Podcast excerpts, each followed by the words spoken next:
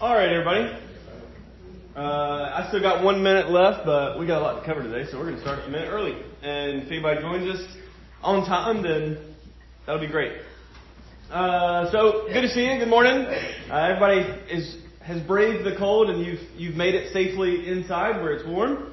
Um, last two weeks we have been talking about complementarian theology, and somebody give me a, a brief rundown of what that term means.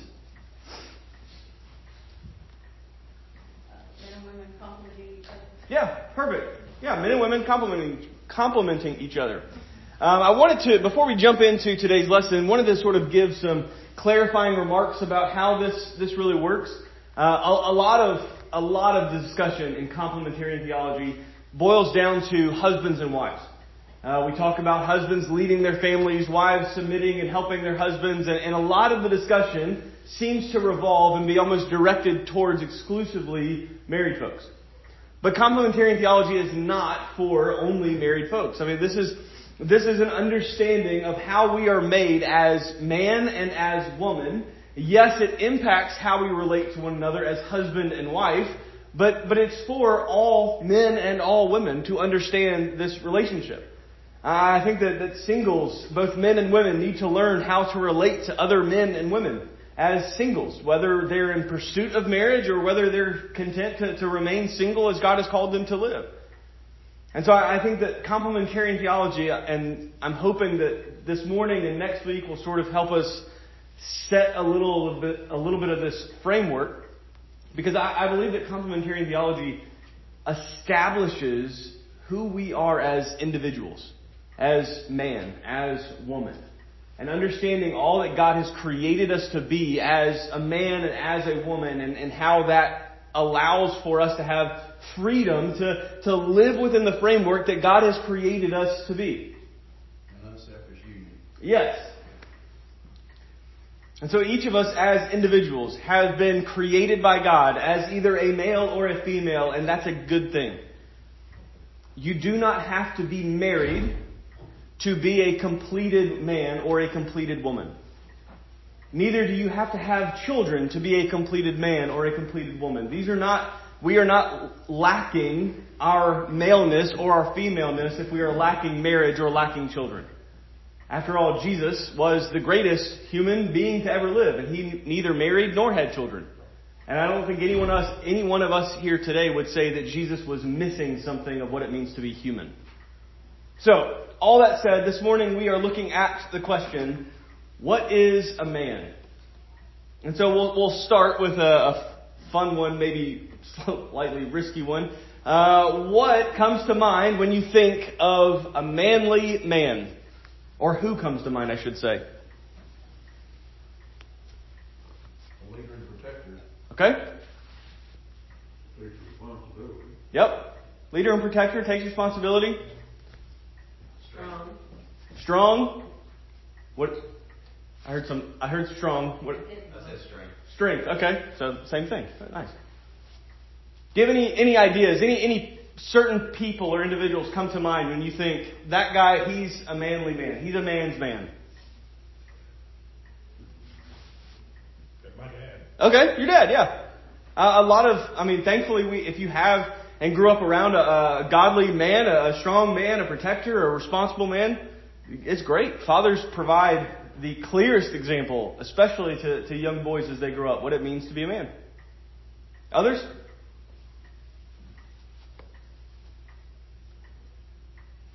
My son. Okay, your son. Why is that? He's taken on more responsibilities than a lot of men do Yeah, because you know, because of Asher. Right. He leads and directs and Yeah. Yeah, and they're a partnership. yeah. It's good. It's great. Others? General Mattis. Say that one more time. General Mattis. Okay, tell me about him. There's a story told about during the invasion of Iraq. Mm-hmm. He approaches the tribal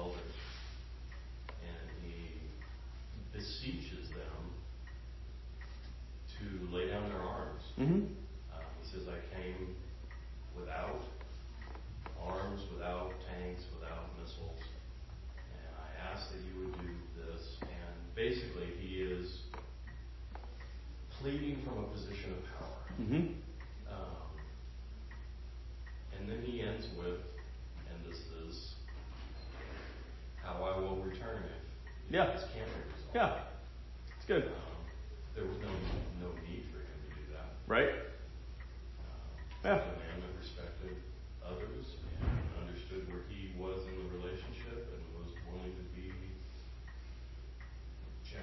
Yeah.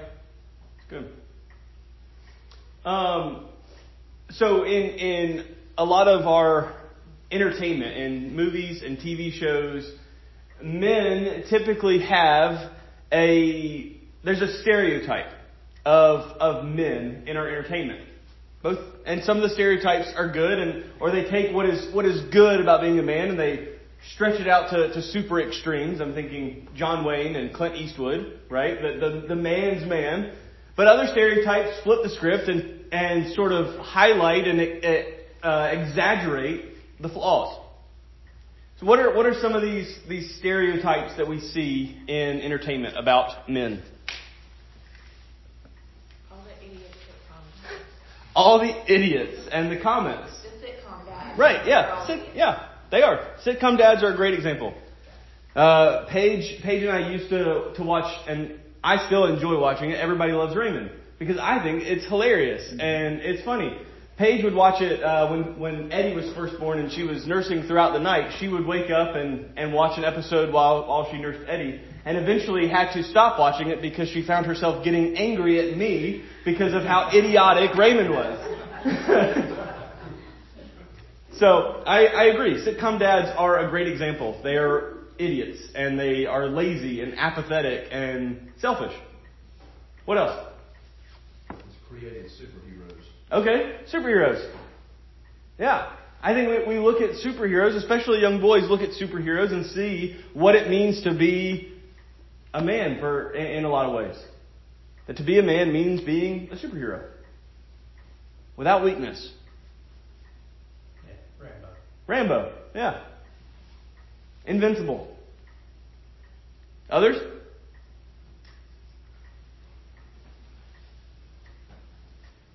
There was a time period where you had men that were either their wife was dead or divorced, so they were doing everything on their own. Mhm.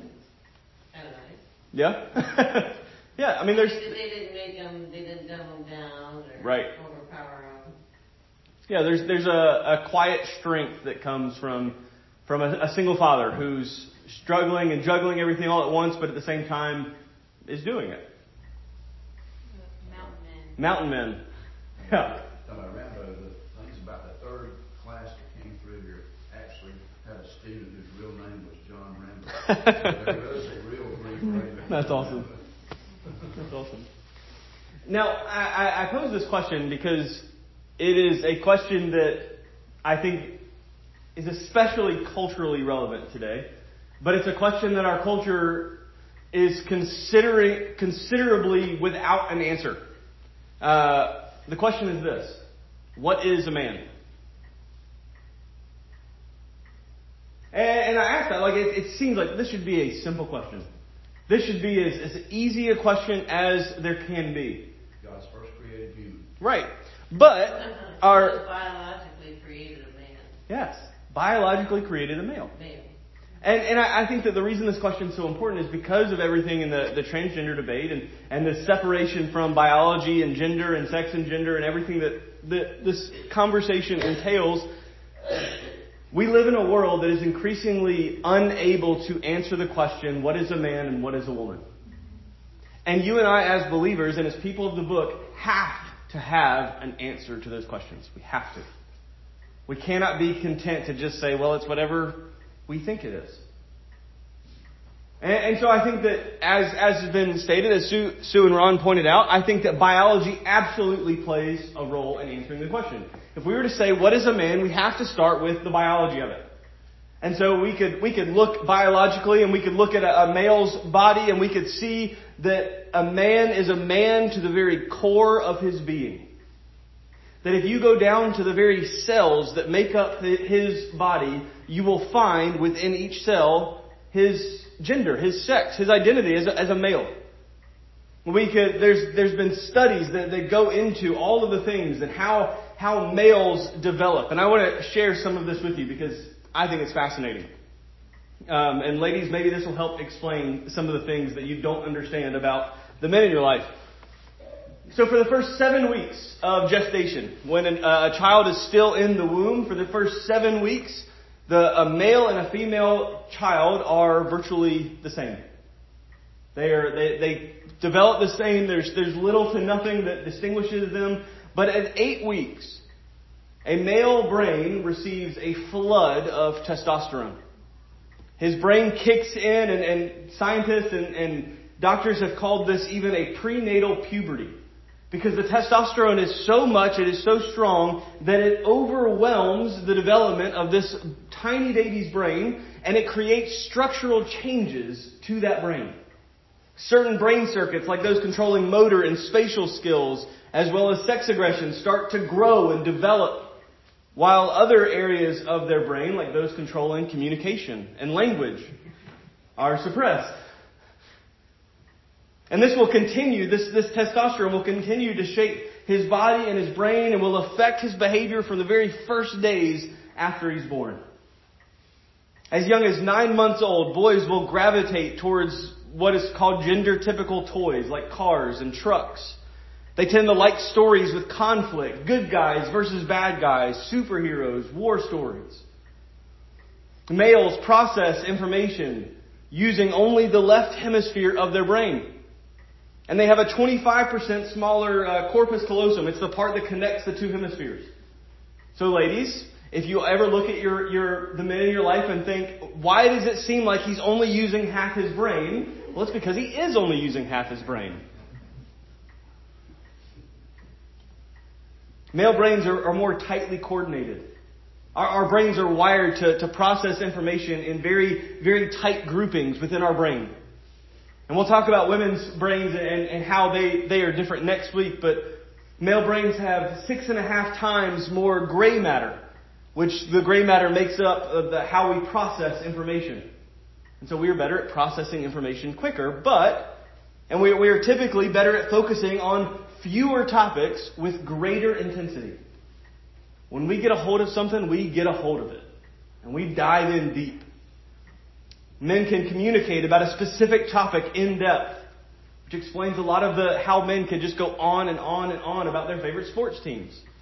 Because we can talk about it in depth and we can dive deep into it. However, men tend to be less adept at connecting these specific topics to other topics and to other emotions.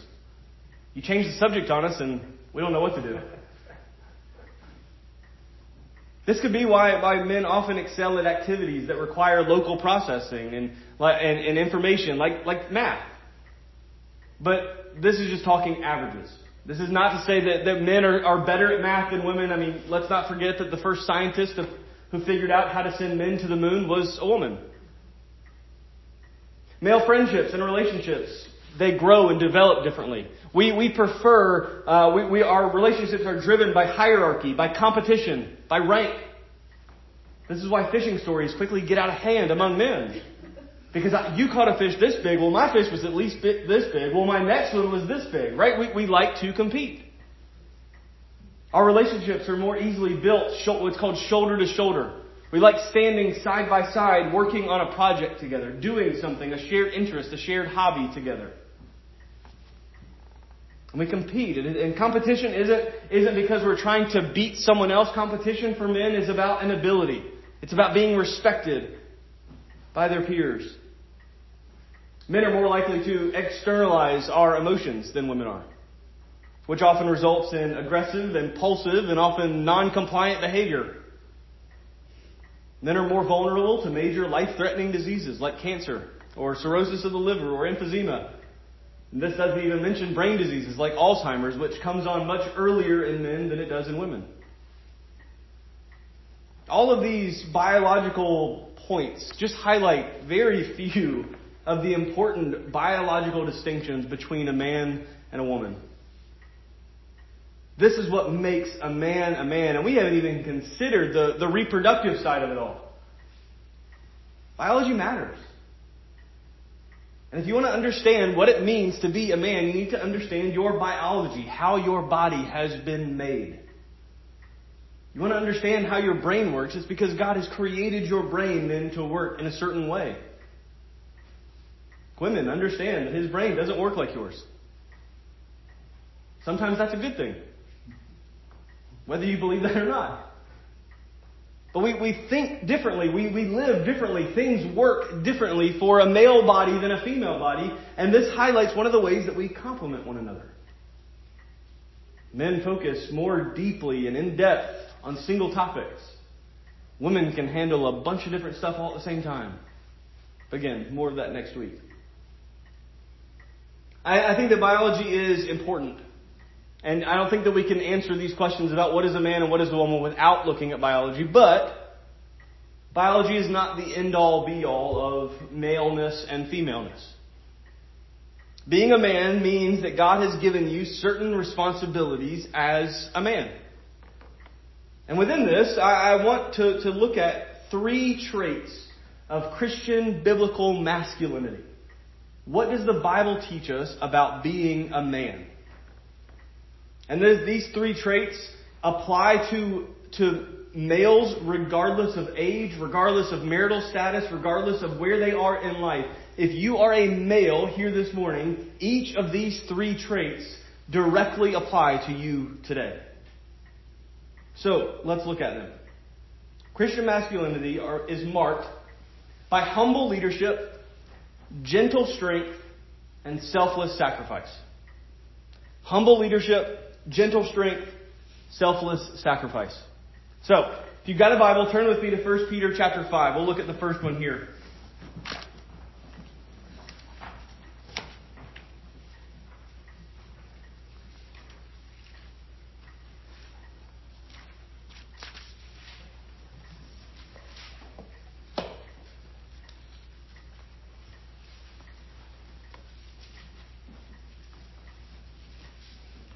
All right, so 1 Peter chapter 5, if, if someone will read for us verses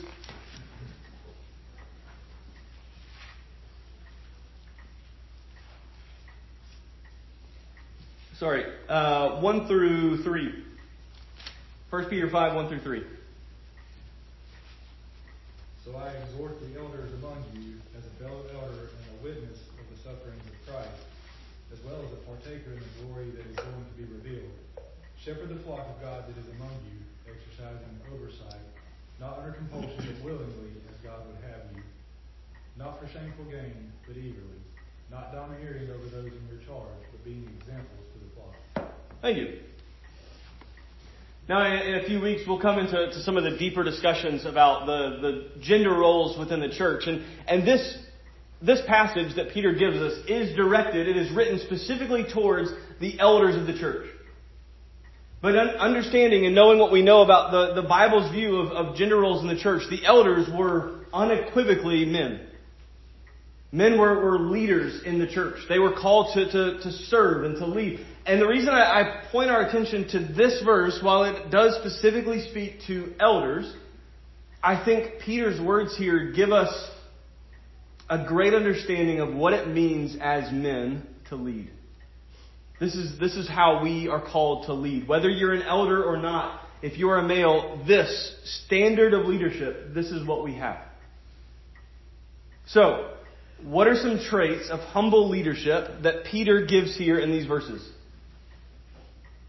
What does he say leaders must do?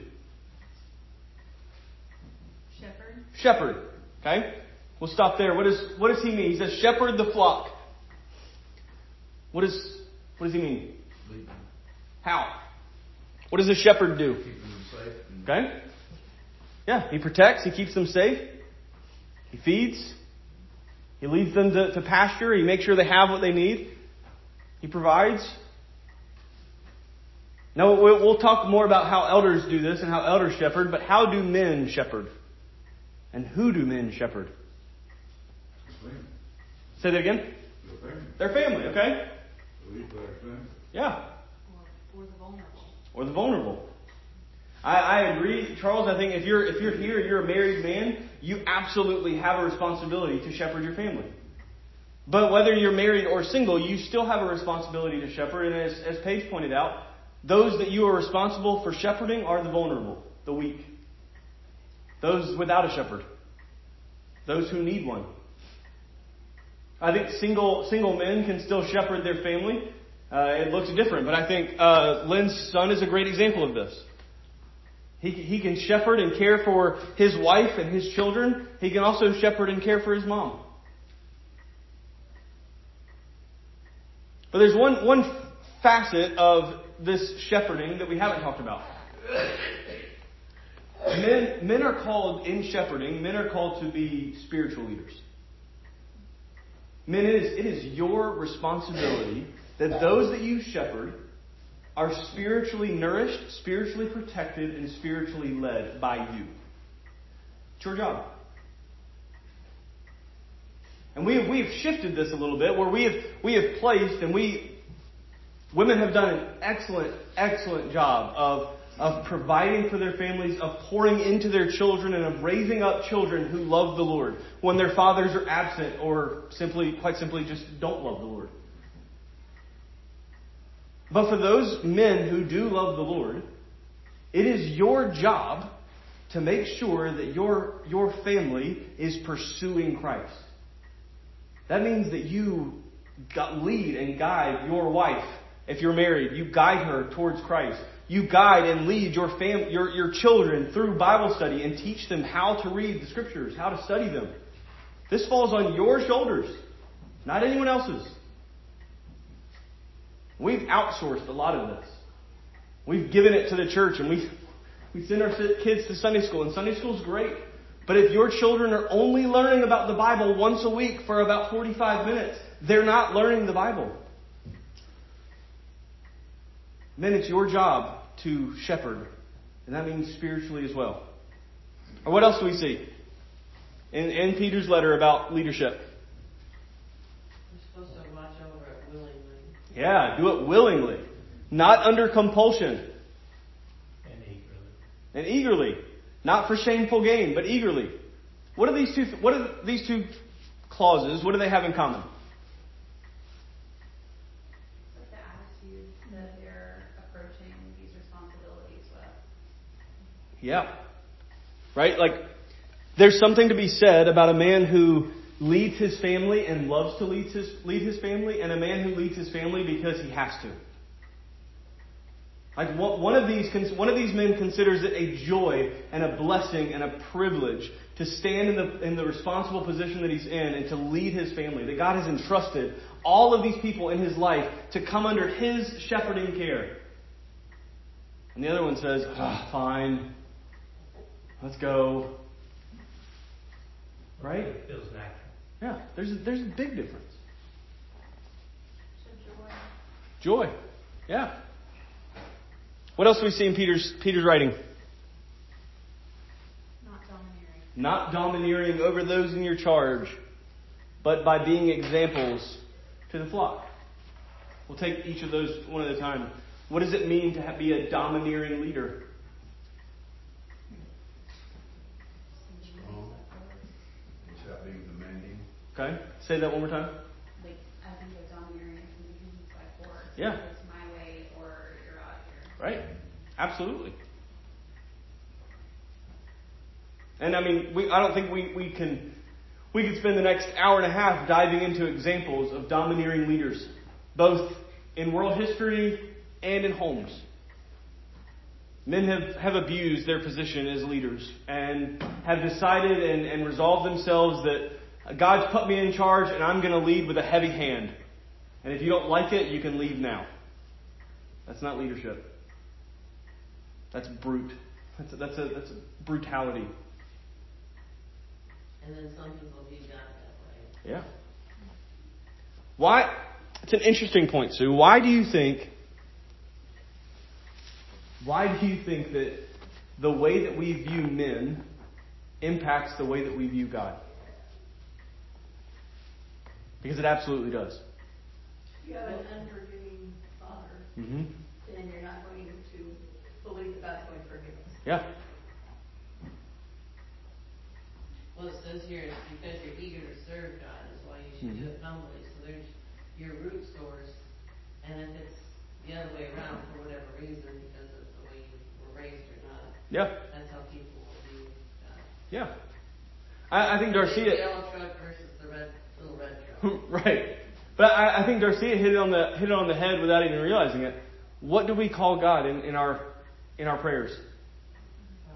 Father.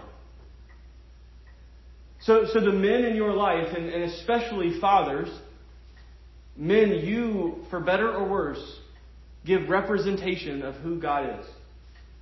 A father is meant, now imperfectly, but he is meant to show his children what God's love is like. That every time your, your son messes up and sins and fails, the father punishes and disciplines, but always gives grace. Right? The, the father is meant to be this, this idea that children get from a very young age that when they look at dad, they can look beyond dad and see, okay, dad is giving me a glimpse of what he's like, of what God is like. And often those that, that have the most bitterness and contempt for those that even believe in God are those whose fathers gave a very poor example of that. Then comes ego. Yeah. Then comes ego. Yeah, he says, Paul says, uh, not for shameful gain. Like we don't, men don't lead so that they can make themselves look good or feel better. Right? There's, there's a, there's a type of family, there's a type of man who leads his family into church and has every child in pristine condition, shoes polished, ties straightened, marching in a straight line, and sitting quietly in the pew for the whole service. There's another type of father who is just dragging kids into the church, uh, kicking and screaming, as mine were, shirts unbuttoned or half buttoned and wrong way buttoned. But this, this isn't a, a picture of, I, I think that there's nothing wrong with having well behaved children and well dressed kids. But I think there's a difference between a father who makes sure that everyone sees how perfect his family is and how pristine he's led them to be versus a father who's just like, you know what, we got here. I don't know how we got here. I didn't lose anybody on the, out the car window on the way here, but everyone's here, mostly dressed, and and we made it. Right? Like that's a father who's leading, struggling in, in various ways, but still leading and loving his family. What else do we see Peter Peter write? There's one more that we haven't touched on. Being examples. Okay, being examples. I think that's a, a great. I I think we, we've hit on it a little bit already, Justin, with what you said about your dad earlier. I, I think that as as young boys grow up, every young boy eventually asks the question, whether they say it out loud or ask it to themselves. Every young boy is going to ask the question at some point in his life: What does it mean to be a man? And instead of asking that question and getting a, a, a, word answer, what they're going to do is they're going to look at the older men in their lives, more often than not their fathers, and think, oh, that's, that's what it means to be a man. And for better or worse, that's what they get. And they strive and pursue that. And I think some of the reasons that we see so many, the, the crime rate skyrocket in homes that don't have fathers isn't because the fathers are keeping things in line, but it's because these young boys are growing up without an ideal of what it means to be a man, and they're pursuing manliness in every way they know how, and it's all wrong. So boys learn by watching older men, watching fathers, watching elders in the church. What it means to be a man. I, I think also, in light of that, boys aren't the only ones watching their fathers. Young girls will also watch and learn from their fathers, from the men in their life. Girls learn by watching their fathers, and they naturally look for a future husband based on what they see in their dad, and they say, I either want that or I don't.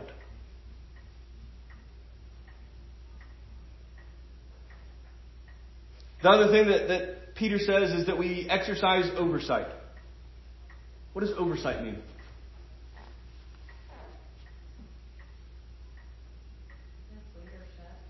Yep. making sure that things are going the right way. Yeah. Making sure that things are going the right way. Does oversight entail making every decision all the time? No. And delegate. Right. There's there's delegation. What, what did you say, sir? It's like carrying with responsibility. Yeah. Like there's there's a way to just to, to know what's going on. Men, your your calling as a leader, part of being a leader is is knowing what's happening in your family and in your world and the people that you are leading. If you don't know what your wife is struggling with as a husband, I would say that you're failing as a leader of your family. If you don't know what your kids are dealing with week in and week out, you are failing because you're not exercising oversight because you have no idea. Exercising oversight means being the one in charge, not, not making every decision. It's not a do what I say or else, but it means being aware and knowing what's happening in your little realm and in your little little sphere of influence, knowing what the people that you're responsible for are dealing with, are struggling with, are in need of. And then making sure those needs are met. Say it again. Redirecting if necessary. Yeah. Yeah. And all of this, we haven't even touched on it really. This is just leadership. But we can't forget that first word humble leadership. Men lead humbly. Not for pride, not for position, not for selfish gain, not for ambition, but men lead for the good of those they lead. Questions, thoughts? Well, I know you're not at this point in your life yet, but at what point do, you know, when your kids are Mhm. out and Yeah. gone, where's your leadership? Uh, where did that Sure. go? It's a great question. It's a great question. Um, I would I would say I would speak to, to this. I think especially if you're if you're raising boys, at some point those boys become men, and they become leaders of their own. And so, especially for for moms, there's a time where a and it's not a specific age where I'm going to point to and be like at age 35 this happens. That that's not the case. But there's a time in, a, in the relationship between a mother and her son where you have spent so many years caring for, leading, serving, helping this young man become the man that God has called him to be. And there is a transition that takes place where now it is his job to lead you.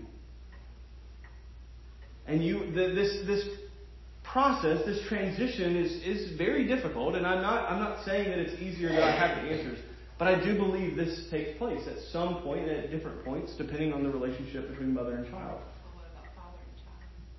I'll come back to that in a minute.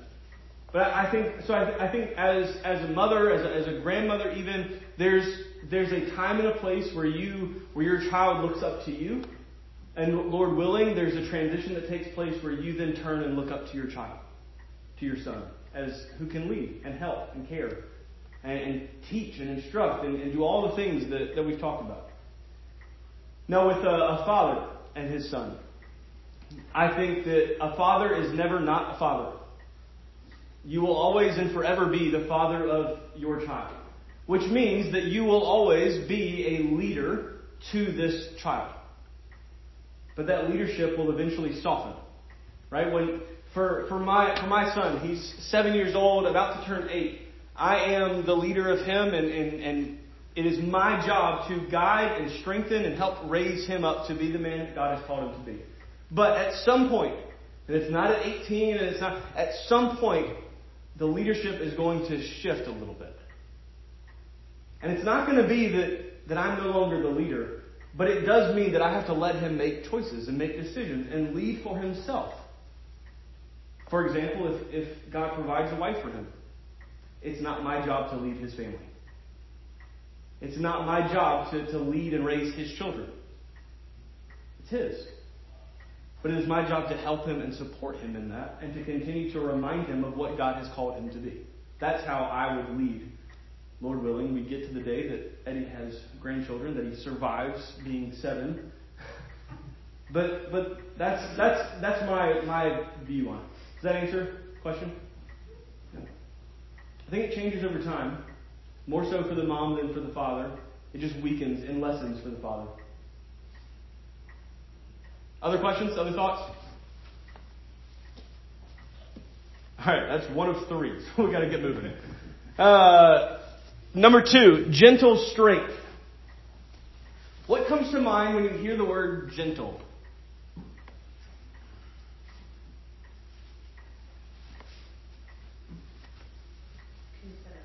Considerate, okay? What else? Comfort. What else? It's good. Uh, water. Water. Water? Simple flowing water. Okay, like it, yeah, all right. Makes sense. Others? Soft spoken. Soft spoken. Discipline without force. Okay. We'll Come back to that.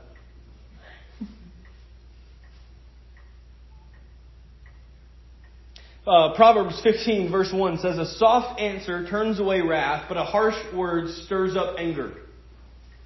There's a sense in which that a, a soft answer, when someone is angry and looking and demanding answers, a soft spoken, a gentle word can appease and relent and turn that wrath away. But if someone is angry and you respond to that anger with harshness, it is gasoline on the fire.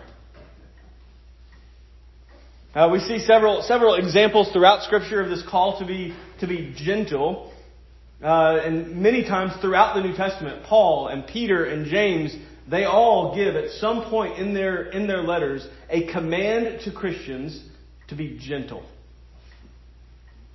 Now we've talked a little bit about men and, and their the strength that God has given. Uh, I mean, men are protectors, we are providers, and that requires that we be strong. Adam was commanded to, to work and to keep the garden, to protect it, to provide for it, and to, to pro- protect and provide everything in it, which included Eve. And so he needed the strength to work the ground. He needed the strength to defend from enemies, which he failed to do. If we looked at strength from a biological perspective, men typically have about 10 to 15% more muscle mass than women. They have 40% more upper body strength, 33% more lower body strength. Not to mention the difference in the individual muscle fibers that make up men's muscles and women's muscles. Men are just built differently. Men are built for strength. And strong men are a good thing. But strong, that word strong, when we say that men need to be strong, we mean that they, we mean more than a physical strength. We need men who are strong emotionally and socially and spiritually, strong men. Because the strong men, especially as we've seen over the last three weeks in Romans, the strong men carry the weak, and they carry the burdens of the weak, and they protect the vulnerable. But I don't think that strength is the difficult part when it comes to this, this trait of Christian masculinity. I think it's the gentle part that we so often struggle with. Often men think of gentleness and we think of weakness. We think of soft spokenness. I don't know of many soft spoken men that I'm going to look at and go, that's a strong man right there. Right? When we think of strong men, we think of, of loud talkers, people who can project, people who can command a room. And when men think of gentleness, we think of weakness. And I I don't, I can't explain why that is. I, I wish I knew why because gentleness and weakness don't really go together. Because think about it. Weak people don't have to be gentle because they're weak. No, no one has ever commanded someone who's weak to be gentle. You command someone who's strong to be gentle. It's the strong who have to learn gentleness. I, I think of, uh, again, Eddie, Eddie likes to, being a, a little boy, likes to test his strength against dad, as every young boy does. And so he likes to grab my hand and he squeezes it as tight as he can and he, he wants to see me wince. He wants to see me hurt. He wants to know that he's got strength to make dad tear up a little bit. And of course he squeezes and he squeezes and he squeezes and I just stare at him like, oh, that's cute. And then all of a sudden he, he kind of relents and he's like, okay, fine, but before I let go, I give him a little, a little taste of the squeeze back, just, just enough squeeze to make him go, ah, Right? Just not enough to hurt, but just enough to, to remind him that you're not there yet, boy. And, and to, to just kind of give him this taste. Eddie doesn't have to learn how to be gentle when he's squeezing my hand. Because he can squeeze and squeeze and squeeze as hard, as hard as he wants. He's not going to hurt me. So he doesn't need to learn gentleness in that respect. But if I squeezed his seven year old hand as hard as I could, using every bit of my strength that I could, I would not only hurt his, him physically, but emotionally. That it had hurt me. He used his strength without gentleness. Again, men can, can very easily be brutish in our strength. When you consider this, this brute strength outside of, of a physical strength, we find that, that men are, are tougher in the way that they speak. They're tougher in their tone, tougher in attitude, even when speaking the truth. Men look at someone struggling to understand a situation and they will say, or I will say even, well, this is just how it is. You have to deal with it. There's no grace, there's no compassion, there's no empathy. This is just it. Deal with it. Or they'll look at someone who's hurting and they'll say, walk it off. Rub some dirt in it. Move on. When disciplining a child, dads can be demanding, over demanding. And, and we can over discipline. I'm going to set you straight one way or the other, boy. Right? Like, dads can be too much and too strong. And we can even justify it to ourselves and say, well, I'm just setting an example of strength in the family. Family doesn't need you to be just strong, they need you to be gently strong. I need to move quickly here. Uh, last one selfless sacrifice. Don't, I, don't want to spend too much time on it. Uh, here's the gist. Men, you are given responsibilities of leadership and you are given the physical capabilities of strength, not for your own gain and not for your own personal advancement, but so that men can sacrifice for other people. You are called to give of yourselves, men, over and over and over again. I think if we want to make sense of all the, the stereotypes of the men on display in movies and TV shows, it's because this trait of selfless sacrifice is missing. You find on these shows most of the men who, who think to themselves or even say it out loud. I, I go to work and I work hard. I do my job. I bring home the paycheck. I provide for my family. But when I get home, I don't want to be bothered. I want to sit on the couch. I want to watch the game. I want to have dinner. I want to do what I want to do. Don't talk to me. Don't bother me with the kids. Don't ask me to do anything around the house. This is my time. I've already put in the work for today. Men, your job doesn't end when you get home. In fact, the, the bigger and more important job for you as a male actually begins when you pull into the driveway, not when you pull out of it. Selfless sacrifice means that men are willing to give up their wants, give up their desires, give up their dreams, everything that they long for. They give it all up to serve and to love and to lead the people around them. That's what we do. Lastly, where do we, is any of this possible? Can men truly be humble leaders and gently strong and selflessly sacrifice for the good of others? How do we do this? What role models do we have to look for for inspiration? Christ. There's a, there's a reason that Jesus was born a male. He had a gender. He had, biologically, he was a male. He was exactly like every one of you men from a biological standpoint. But he's humble in his leadership. He leads 12 men and countless others around Israel for three years. He teaches them, provides for them, cares for them, helps them to understand his message. They called him teacher, because that's what he is. And he holds this position of leadership over them. And yet at the same time, we read in John 13 that he got down, this leader got down on his hands and feet and washed the disciples' nasty ones. He's gentle in his strength. Now, his strength, I don't think any of us could, could argue against the strength of Jesus. I mean, the fact that he did any of the miracles that he did shows that he even has strength over the laws of nature. He can endure 40 days in the desert without food. He can take on any test the Pharisees threw his way. And yet, he fulfills the prophecy of, of Isaiah, which says, A bruised reed he will not break, and a smoldering wick he will not put out. He tells his disciples in Matthew 11, Come to me, all you who are weary and heavy laden, and I will give you rest. Take my yoke upon you and learn from me, for my yoke is, for I am gentle and lowly in heart. And my yoke is easy and my burden is light. And he is selfless in his sacrifice. He gives all of it up for the people that he loves. He suffers the wrath of God in order to save others from experiencing it. You want to know what it is to be a man? Look to Christ. That's the question that we've been wrestling with this morning. What is a man? And a man is Jesus. A man is Christ like. No man here is going to succeed and be perfect in these three traits. But let me give you a challenge, men. Especially if you're here this morning, you're a male, you're, it doesn't matter your age or, or marital status or any of it. Here's, here's the challenge for you men this week. Go find the people in your life who know you best. So if you're married, it might, it's hopefully your spouse. Uh, if you're single, it might be a best friend. If you're a, a young man, it might be a father or a mother. But go find the people who know you the best and put forward these three traits of masculinity humble leadership, gentle strength, selfless sacrifice, and ask them to identify where you were strong in these and where you were weak. And listen to them. If your wife says that you, you struggle with gentle strength, don't come back at her and say, no, you don't know what you're talking about. There's your proof. Like, understand and hear what they say because they know you and they love you. And listen to them.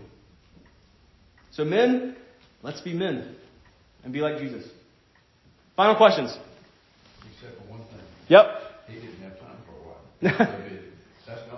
So busy. That's no but he does have a bride. Okay, it's church. Yes. What What other questions?